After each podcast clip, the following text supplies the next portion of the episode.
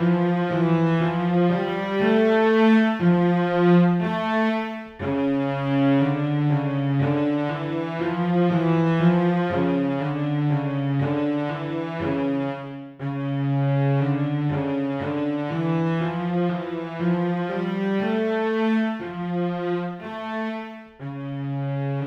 and welcome to Pondering Proverbs. We are going to be looking at Proverbs 1 7 today. And joining me today are Brett and Ryan. Proverbs 1 7. I picked this proverb because it is, in essence, a linchpin of the book of Proverbs. It's a thesis statements of a sort. The first seven verses of Proverbs really lay out what Proverbs is about, the intention of the book and it culminates in Proverbs 1 7. So I'm just going to read that whole passage. This is out of the New King James Version. The Proverbs of Solomon, the son of David, king of Israel, to know wisdom and instruction, to perceive the words of understanding, to receive the instructions of wisdom, justice, judgment, and equity, to give prudence to the simple, to the young man knowledge and discernment. A wise man will hear and increase in learning, and a man of understanding will attain wise counsel to understand a proverb and an enigma, the words of the wise and their riddles. And here's verse 7 The fear of the Lord is the beginning of knowledge, but fools despise wisdom and instruction. And so the first thing I'd like to ask is just briefly, what have you heard about this proverb or learned about this proverb in the past? What is your baseline assumptions coming into this conversation? I would say, I think just the idea of the fear of the Lord, that part of it comes back to me a lot in terms of just processing things I've heard in the past and an understanding of that. Uh, when we say the fear of the Lord, that brings up all kinds of pictures, I think, probably for a lot of us. And, um, but, you know, you'd asked what, what comes to your mind? What have you heard? And kind of what I've been taught, my processing on this is that the fear of the Lord is, is, reverential and what is due him because of his character and who he is and the power and the authority that he has. So, but the fear of the Lord is mixed with all of his other attributes, right? It is. If God's is. holiness were all that were true about him, yeah, we would stand in s- scary fear. Yeah, yeah. right? But God is both holy, loving, right? Full of grace and mercy and tenderness, right? So, um, uh, the fear of the Lord, though, is is deep reverence. But I think we'll get to this in a minute too. Mm-hmm. It's it can go deeper and should go deeper than that because there's a part of it where there's you know a terrifying. There, there's parts of what the scriptures tell us. It's, you know, it's a terrifying thing to fall into the hands of the living God. So we'll talk about that just a little bit too. I'm sure a little bit later. That's yeah. good. I think I would I would agree with that.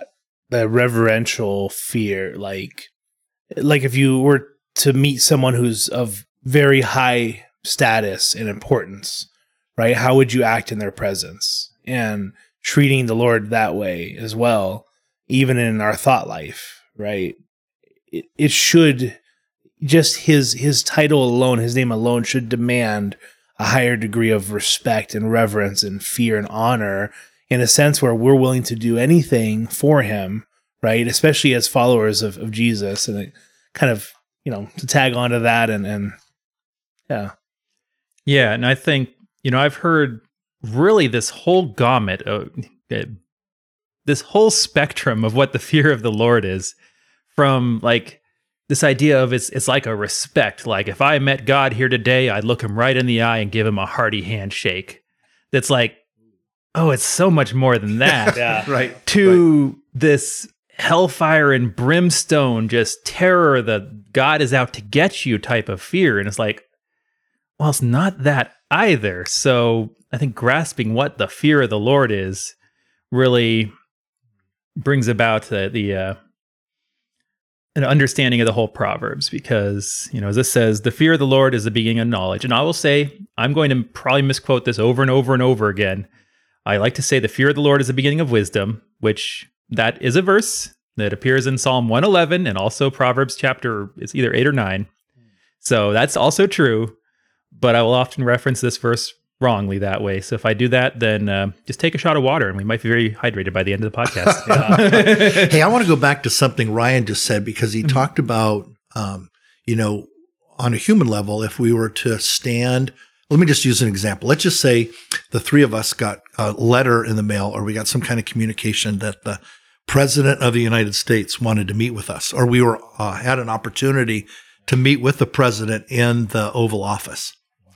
That would be quite a thing, right? Yeah, and we would uh, we'd probably call a hundred of our closest friends to tell them what was happening and to brag a little bit, right? Sure. And uh, but we would plan for that. We would we would definitely dress up, right? We would definitely probably all get new suits, and we would go in with a, a real sense of respect and fear in a way, or uh, that kind of reverence. There's a reverence to the office, yes. Sometimes to the person, but to the office, yeah. Right? Maybe even more so if we lived in a monarchy, right?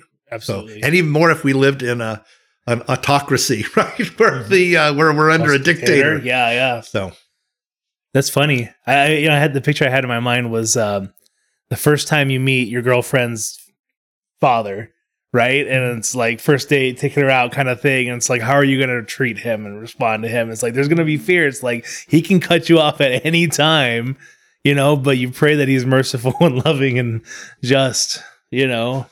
Hopefully, yeah, that's a great. A thought that crossed my mind. That was great too, Brett. Yeah. I, I love that I'll tell you, the picture in my mind went an entirely different direction.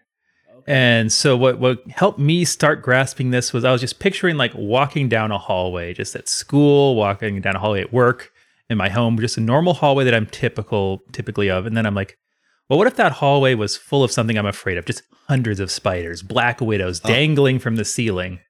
How would that change how I walk down that hallway? Mm.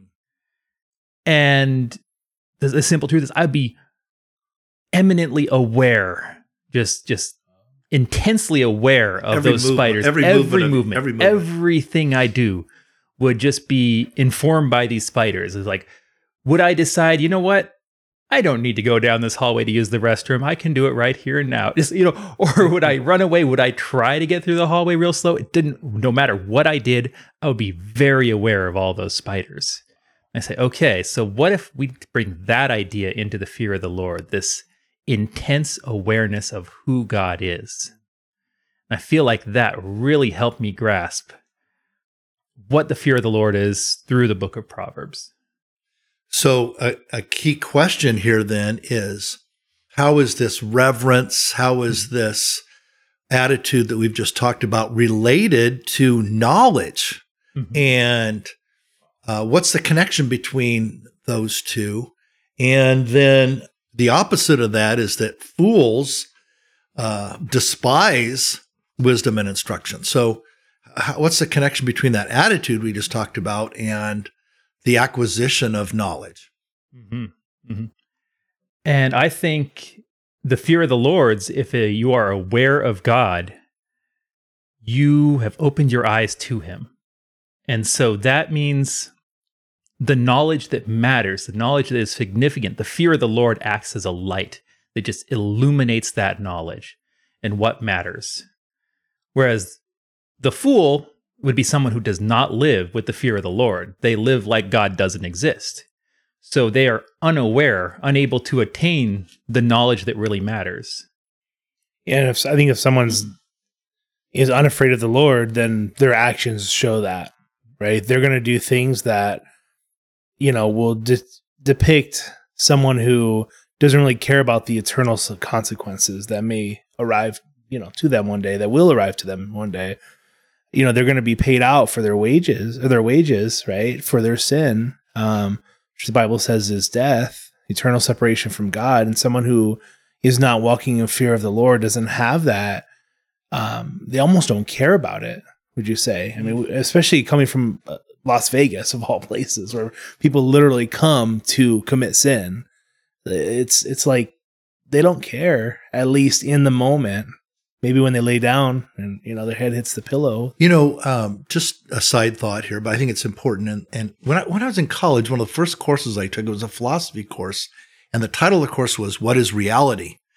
Ever since then, I've always kind of processed like, why did he call it that? And then I realized the the genius of the name of that course. What is reality? Because you know the the essence of philosophy really is to try to determine what is true, and so and I define I define truth this way: is truth is that which corresponds to reality. And, and knowledge then is the collection of factual data that is true. Uh, well, you can ha- you can acquire you can acquire information that is not true. That is, it doesn't correspond to reality. But in in relationship to this, if you're acquiring knowledge and it's outside of what of who God is or under, an understanding of God, then you're just so far off base, right? And I'm I'm fearful for a lot so many people today because they are acquiring knowledge, but it is not God fearing, God contained, God centered, and and and therefore, and it's not it's disconnected from reality. Right. And so I, I think uh, there is knowledge that matters, and there is trivial knowledge. And if I am fixing your car, I could know what a healthy heartbeat is, and it doesn't matter to me fixing your car. If I am fixing your heart, I could know what the proper tightness on the lug nuts should be. And that does not matter to how well I fix your heart. So great. I find the fear of the Lord then is that that filter that helps us see which knowledge is important and which knowledge is trivial. And you know, the the picture that came to my mind when I was pondering this was like a playground with 30 kids in a park and they're all screaming and laughing and such. And there'd just be a din of noise, but for that parent, they could pick out their own kid's voice when they cry mama. Mm-hmm. And so the fear of the Lord then is that that attunement to who God is and God's character and that awareness of God that helps us pick out those morsels of meaningful knowledge and separate it out from the the masses of trivial knowledge. No, that's a great way of saying that. And if you start if you start with a presupposition like many people to do today that there is no God and he's God doesn't have anything to do with life and you're collecting knowledge and you're trying to live in such a way without that foundation the Bible says, right? Uh, the fool says in their heart, there is no God. So the closer you can get to the place where you understand this is God's world and we're living in it, we're stewards of it, and uh, it's ultimately all about Him. Yes. That's really the way you need to live. And I think that's what Solomon writes. Yeah. The fear of the Lord is the beginning of knowledge. I think a good picture we see in the Bible of this is in the Garden of Eden. The Garden of Eden, where Adam has purpose, right? He he has a job to do. He has relationship with God, and then he, you know, obviously is brought to him and all that, right? But they eat of the tree of the knowledge of good and evil, and their eyes become aware. And the fear, which was healthy before of God, which was respect, which is honor, then into turns into God. I'm afraid because I didn't want you to see me when I was naked. It's the fear of shame, Yeah, right? The fear of consequence, the fear of uh, punishment. Right. And is that fear unjust or undue to a God who is able to destroy both body and soul, right? Adam and Eve had had reasonable fear when they when they committed that sin, right? Uh, by attaining the knowledge of good and evil, which presumably they didn't have before. And so when we're talking about knowledge here, it's you know, I think that possibly could be in the discussion as well. Is like what exactly is the the breadth of knowledge that we discuss, right? Along with wisdom of living life um, fruitfully unto the Lord and and reverentially to Him, right? Providing a living sacrifice, if you will, as believers, right? You know, those who are not, it's like they're blinded to that. Right. The the enemy of this world has blinded them. I would say too, we haven't gotten there yet, but my understanding of wisdom mm-hmm. in this, not just this passage, but wisdom is the correct application of knowledge. Mm, and so, so, but you can't live wisely if you don't have good knowledge, right? Or knowledge that's based on correct assumptions and based in reality. Yeah, and so that my definition of wisdom that I've been operating under is making good decisions. So very similar, correct application of knowledge, but I don't know that it's actually necessarily tied to knowledge. I think it's possible to have wisdom without knowledge. And we see that in the book of James when he says, you know, pray for wisdom and the Holy Spirit will provide it. So if you're just able to follow the guiding of the Spirit, you can live in wisdom without having a complete knowledge. But knowledge is uh, very much helpful and is the typical way that wisdom is is found is Right, right, through right. knowledge. What about uh, advice and circumstances? You know, wisdom Mhm. can com- really shine there as well. If someone comes to you with an issue, or you just have a word from the Lord to to share, you know, of wisdom, doesn't necessarily always come from you, come from the Spirit, right? A word of wisdom, word of knowledge, or something along the lines, right? The- One other thought too on this is for all of us, we're very, we're actually very limited in what we know. Yes. And I always think of, uh, you know, an argument I have with any college professor, for example, is, you know, how much do you really know? And then I use this illustration. If we were to walk into any library, right, and start walking down through the stacks of books, and you're supposed to, you're looking at the different titles and the different sections, and, you know, you're in the microbiology section, and you're in the engineering section, and then you're in the nuclear, you know, physics section. How much of all of that knowledge that there is out there do you individually possess? And so I think sometimes people act as if they have all the knowledge in the world, when in reality, there's very little that we really, really do know. So I like your point, Tim, that Timothy, that you, because we don't have all knowledge, but we can have a connection to God and he's able to speak to us and we can listen to him and, and we can hear his voice, then to have that surrendered, humble attitude before him, he can lead us into wise living. Yeah. And if we're living in the fear of the Lord, then the knowledge that we do have matters a lot more to the decisions we're making Absolutely. and results in more wisdom. Can you repeat that? The Good. That's that was maybe good. I might have forgotten it. Say if we're living in the fear of the Lord, then the knowledge we do have can be applied into making good decisions. It can transfer into knowledge much quicker at a much greater rate, much better ROI if we want to use some. Uh, but just to add to that, and that is if you're living in the fear of the Lord, you're going to see life differently, right? You're going to Yes. learn things differently than others. You're going to hear things that you're going to remember. You're going to place yourselves in, in venues where you can learn more truth. You're going to read things that add to that. So Other than the fool, right? Opposite.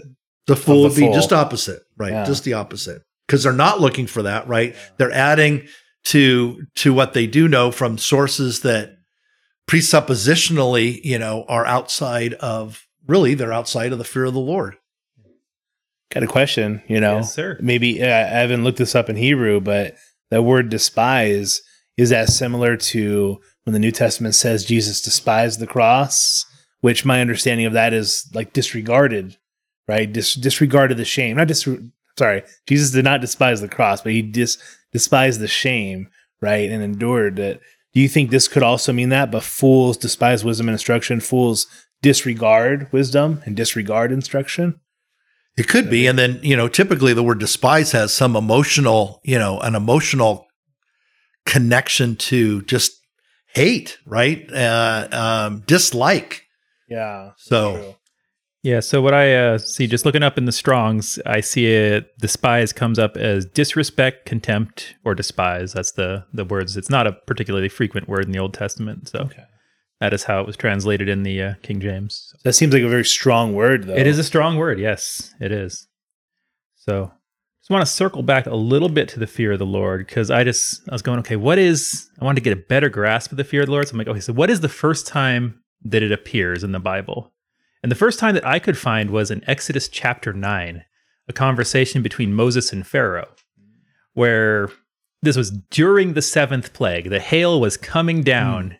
And Pharaoh says, Hey, pray to your God, have him call off the, the hail. It's- And Moses says, You and your people do not yet fear God. And I said, Okay, that's interesting because it's tied directly to God's power. And that, that had me thinking, uh, which which leads into another question that uh, is very pertinent in our culture is how can you fear and love something at the same time? Because we draw a pretty solid dichotomy between you fear things that are bad, you love things that are good. and it shows a terrible uh, misunderstanding of God to reduce him to such a tiny level.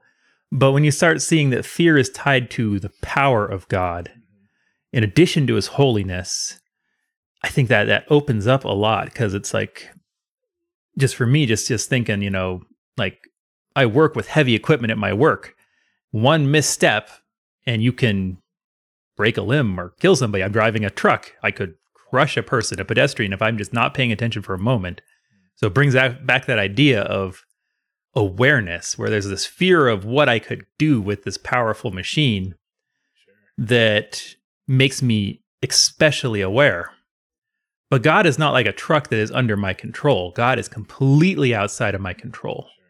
So that led, led, led me to thinking about like a fisherman on the ocean where their full livelihood depends on the ocean. And yet, if the ocean turns on them, if they're out there during a hurricane, they're dead in an instant. So they too have to be completely aware of what the ocean is doing, what the weather is like, where the clouds are on the horizon. Hmm. And that just sort of started opening up that idea. And I could start really seeing that parallel where it breaks that that false dichotomy between fear bad, love good that that we sort of have created. You know, I, I was thinking about that just in relationship to this um, before this. I, I, I thought of our own earthly fathers, right? And some of us had really good earthly fathers, some of us had absent fathers. But in the general case, when when you're being raised by a dad, and this is the same true of a mother, but I think we oftentimes think of a father. Uh, there's a part of a good child parent relationship or child father relationship where there's a healthy fear of your dad, right? Like if if and if he's a good father, he said these are things you can do and these are these are things that you can't do, and they've set rules for the home and for life and all that. And you know that if you cross those, that you're going to suffer the consequence from your dad. And that's a good thing, right? Because it's it's uh, your dad, and your dad's doing it out of love, right? To be a loving father does not mean that you don't discipline your children, and that's how God is. God, there's a part of God where where he's stern and he is he will he will discipline, and but in general, God is loving and caring and gracious. But there's a there's a terrifying sense to who God is, and ultimately if you do not comply with what God wants, you you will suffer the worst of all possible consequences, and that is to live in eternity apart from Him. Mm-hmm. So, And you mentioned discipline and correction, and those are both synonyms for instruction at the end of the verse. The fool despises wisdom and instruction. And in particular, it was talking about that corrective instruction that he despises. So, and you could see where if you don't have fear, the, where you wouldn't have that, like the correct, you'd be like, this makes no sense at all. Like, why on earth am I getting punished? you know, or you you don't know the root of, you know, if you're being punished by a person or in some way or or by your government or something, you don't see God behind the scenes how they are working on his behalf. So you just you, you know, you just despise it. Hmm, sure. You guys ever listen to Ray Comfort or watch his videos? sure, yeah, for yeah. He uses this analogy and he says he says this imagine you're you know 10,000 feet on an airplane you're getting ready to skydive and you go up to the edge of the about to jump out and you realize you don't have your parachute on you you're fearful right because what happens if you slip out all of Yeah. a sudden like you're done and he said so he uses this to say fear is a good thing in that situation you know it's a natural response that's good and it's caring for your safety, if you will. You're experiencing that, and you're saying, "Hey, let me get that parachute real quick because if with a parachute, I can survive this fall."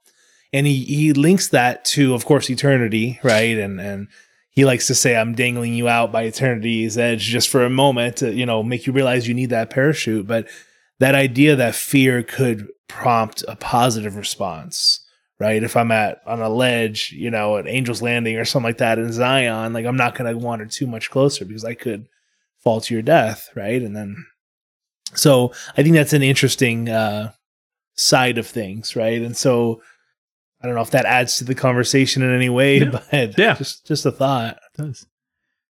Now I want to bring up a couple verses here that tie the fear and the love of God together to show that it's not a false dichotomy. The first one I thought of was the Shema in Deuteronomy chapter 6, because it's bookended. It talks about the fear of the Lord before the passage and after the passage, just within a couple verses.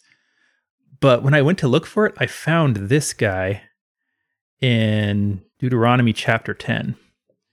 And I think this could be a whole sermon series on itself. It says this 10, 12, and 13, and this out of the ESV. And now, Israel, what does the Lord your God require of you? So, this is what is a proper relationship with God. Number one, but to fear the Lord your God. Two, to walk in all his ways. Three, to love him. Four, to serve the Lord your God with all your heart and with all your soul and five, to keep the commandments and statutes of the Lord. And I just thought, wow, that is really an interesting way of breaking down just the whole relationship with God. You have pretty much five things, five dimensions fear, emulation, walking in his ways, love, service, and obedience. And I'm like, okay, each of those is independ- interdependent on each other. And I could see where if you're missing any one of those, you get a weird relationship with God.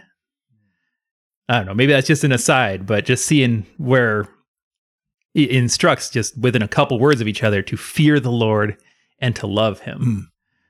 While you were reading those verses, Timothy, I was just mm. thinking that we're born though with this. We're born with a sinful nature that just naturally mm-hmm. is is born in rebellion to those things, and we need a change of heart. We need a miracle, really, that changes us because the essence of our sinfulness is that we don't want to do any of those things and we want to make our own rules and we want to please ourselves and we want to create our own rules and live our own way. And yet we should see from all of human history that that brings just it just brings destruction and uh, hurt and pain to our own lives and to those around us. Hmm. Well, so the uh, the second verse that I was looking at goes the other way and it talks about God's love. This is Psalms 118, verse 4. It says, Let those who fear the Lord say, His steadfast love endures forever. Show that that fear and God's love are not in any way incompatible. Sure. Two two psalms before that, that's funny. I was just looking at 116. Mm-hmm.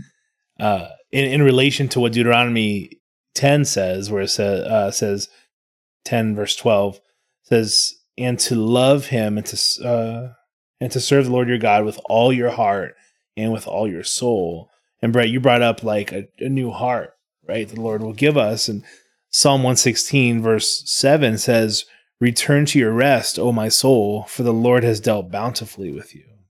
And so here's this flower, it's like a regenerated soul, a renewed, brand new heart of flesh. Are these things are requirements for us to truly fear and walk with the Lord? you know, among that list there. And it's, yeah. You know, uh, just a quick thought, and that is, you know, the Bible talks about a spiritual gift of knowledge and a spiritual gift of wisdom mm-hmm. that I think is related to this. And just in my experience, watching some people who have those gifts and how beautiful it is, because I, I know some guys who are pretty kind of knucklehead and not super smart, honestly, in their younger life, but they have a spiritual gift of knowledge and then all of a sudden over time, they end up with a PhD and an expertise in certain areas and, and a found because they have a foundation in their relationship with God, they become just brilliant people. And then the gift of wisdom is the application of knowledge or the lead, you know, under the leading of God and uh, uh, the practical aspect of life being lived out by God's principles and seeing that wisdom shared by them is incredible. It's incredible. It's something that should be pursued by by everybody, really. Mm-hmm. It's so attractive. Yeah. That's good. Proverbs seems to think so. yeah, absolutely. You know, Solomon, was, absolutely. You don't just start a, a, book like that and, and put that there if it's not important. Right. Well, and Solomon in his early life lived that way, right? And he yeah. he acquired this, and uh, you know, then the Queen of Sheba comes and says to him, there's, there's, "I've never seen anything like this. I've never seen the the wisdom that you have. Then that gets manifested in this kingdom." that you have that's so blessed and so beautiful and and we're just all drawn to this yeah and so i think that that kind of leads to another idea for me where it's the idea that uh, when you're looking at the book of proverbs and you're just taking it without the fear of the lord in mind you could be looking at at building wealth or strong families or something of that sort where you're looking at the the proverbs with the idea of making good decisions without the fear of the Lord. So it's good Right. decisions to a different end. Tips. And they're tips. yeah, Tips for life. yeah, they're they're life tips and they're useful, but they're not of any eternal value in that sense. So you need the fear of the Lord. You need that awareness of who God is and his overarching plan for reality for this world, for our lives, to make it all work to, to get the most out of the book. And otherwise it's just it's just more vapor, more dust in the wind. You know, Um, let me go back to, if you don't mind, just go back to the very beginning of our conversation about what would we do in the presence of somebody Mm-hmm. who has a lot of authority and God all obviously has ultimate authority and you know you put all of the authority on earth together and it doesn't equal the authority that God has. But in, in scripture we see this picture too right? Wherever somebody comes into the presence of God they they go flat to their face right? And um uh, even in angel, even to angelic beings, right? Humans go flat just by nature. And if any of us saw or you know were drawn into the presence of God today, our immediate reaction would be to get on our face, and it would just be our natural reaction. We haven't said that yet about the fear of the Yeah. Lord, but that is uh, that's obviously a scriptural idea. And uh, honestly, you know, we think about heaven. And I don't know if oftentimes people are, the first thought that we have is we're going flat on our face, right? We're just going to stay flat on our face for a long, long time. Yeah, So- it's like it's like just a thousand more years, God. I can't get up yet. I can't get up yet, right?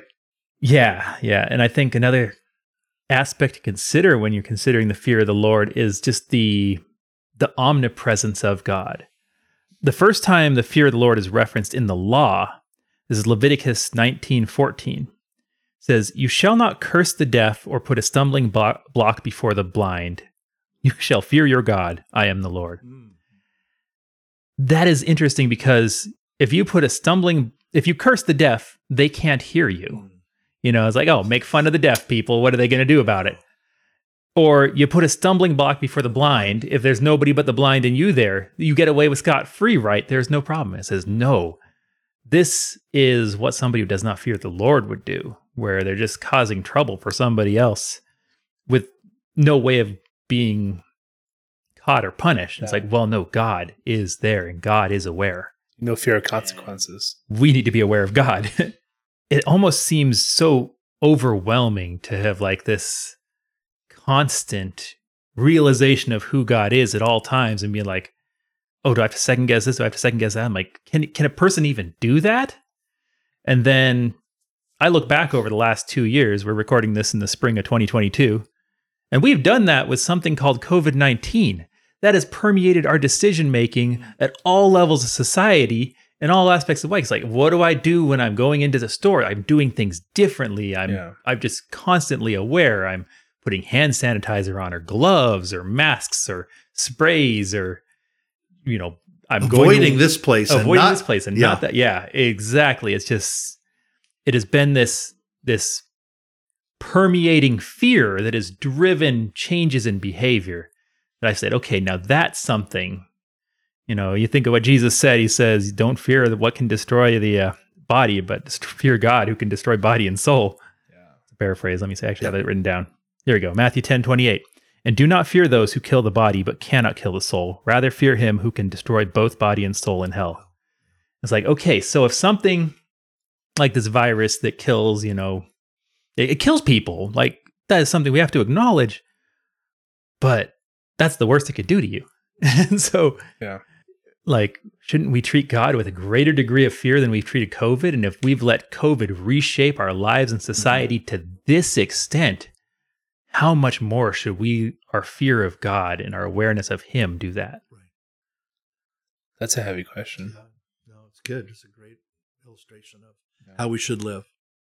And, and I think if if COVID shaped us for the negative, to take away freedoms, to take away, you know, to make us rethink on a granular a granular level, right? How much more our fear of the Lord should cause us to rethink how we behave or what we're uh, trying to accomplish in life, right? And what we're living for and the purposes. Um, you know, someone who is living in the fear of the Lord should be missionally minded. I would, I would think I think it's all in the Bible, right? And if we're going to follow his commandments and his statutes and, you know, not legalistically, but, you know, obviously to the letter of the spirit, it should prompt a response in us where it's like, you know what? I shouldn't be okay, you know, living uh, a life that's more self centered than other centered, right? It shouldn't be okay living a life that is, you know what? At least I have a you know a home and a car and I'm I'm comfortable in life, you know. Forget those people out there that don't even have food, you know, whatever. Like it should prompt a response in us where we're like, God, what would you desire for me to do with your life? You know, here am I, send me, right? Kind of kind of response. Just to add to that, just briefly, and that is uh, when you're saying that, Ryan, I was thinking that to follow God, to live wisely, to have the fear of the Lord, to heed his word brings life, yeah. right? That's the greatest life. And I think sometimes people think that's a terrible life. No, yeah. for those of us who live it, it's exciting life, right? Jesus said, I came that you might have life and you might have it to the full and to follow Jesus and to live according to God's word and to live by his principles and to live on the right side of God rather than against God is the greatest way to live. Yes. And those who haven't experienced that have not, have never lived, right? They've yeah. never lived a moment of their life. That's right. No, absolutely. Absolutely. People don't get it though, right? Like if you try telling a non believer, like they're just like, why? Right? They're, they're confounded, right? But the Lord uses you know, us to confound the wise. He uses the the foolish to confound the wise. He uses the weak, the strong. That whole verse, um, mm-hmm. it's quite remarkable. I think. Yeah. So you were talking. I think it's good. Good idea to really sort of transition to really applying and how we can apply this verse in our lives. Sorry if I jumped the gun there. Oh no, no, no problem. We've been all over the place, it, guys, and that is know? fine because this is a natural conversation. yes. Um, but I was thinking one thing that's very important is if the fear of the Lord is the beginning of knowledge, then it's important to make myself aware of who he is. And, you know, I think of David saying, I meditate on your law day and night and what God's expectations are. And just, you know, if, if, if who God is matters this much, then shouldn't I be doing all sorts of stuff to, to figure out who God is and to really get to know him and really spend time in his presence where I don't that that fear of the Lord, that constant awareness of who God is, is just constant in my life. I, I it's second nature. Just like when I'm driving a truck, I'm paying attention to what's in front of the the, the truck. I'm not just like, oh, that's right. You know, that's right. I'm, I'm, I'm that, that that light was very red right there. I probably shouldn't have driven through that you know, it's like, no, it becomes second nature when you do it enough. And I think if you are constantly filling your own mind with who God is, then that will guide you to the knowledge that matters beyond God. Yeah, absolutely. I, I we haven't talked practicality, but I it just would make sense then that you would every day be doing certain things to add to your um, knowledge, right, of who God is, and that would come from God's word, right? So daily, daily figuring out a way to have intake from God's word, and there's a number of different ways to do that, and it depends on, um, you know, who you are. There's not one set way to do that, but I would, it would just make sense that on a daily basis you would take time to read and study and memorize and think on and meditate on God's word. Mm-hmm. And that's why the book of Proverbs was written. It was a training manual, it's a book of instruction to help you think in the right way so that those decision making becomes second nature. Mm-hmm. And you can just make the decisions without having complete knowledge, but you have the right knowledge. So, studying Proverbs, just like studying the rest of the word, is something that helps us to grow in that fear of the Lord if we are aware of the fear of the Lord when we approach it in the first place and we know what that is.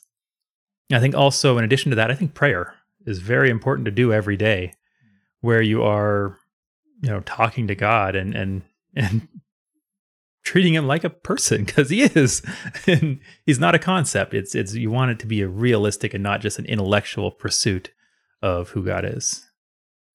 Yeah the bible talks about being taught by god right? And this passage Proverbs 1 7 talks about instruction. It says, Fools despise instruction. The opposite of that, obviously, then is the wise, Wise right? The wise love the instruction. I'm sure that we can find several instances of that in the book of Proverbs.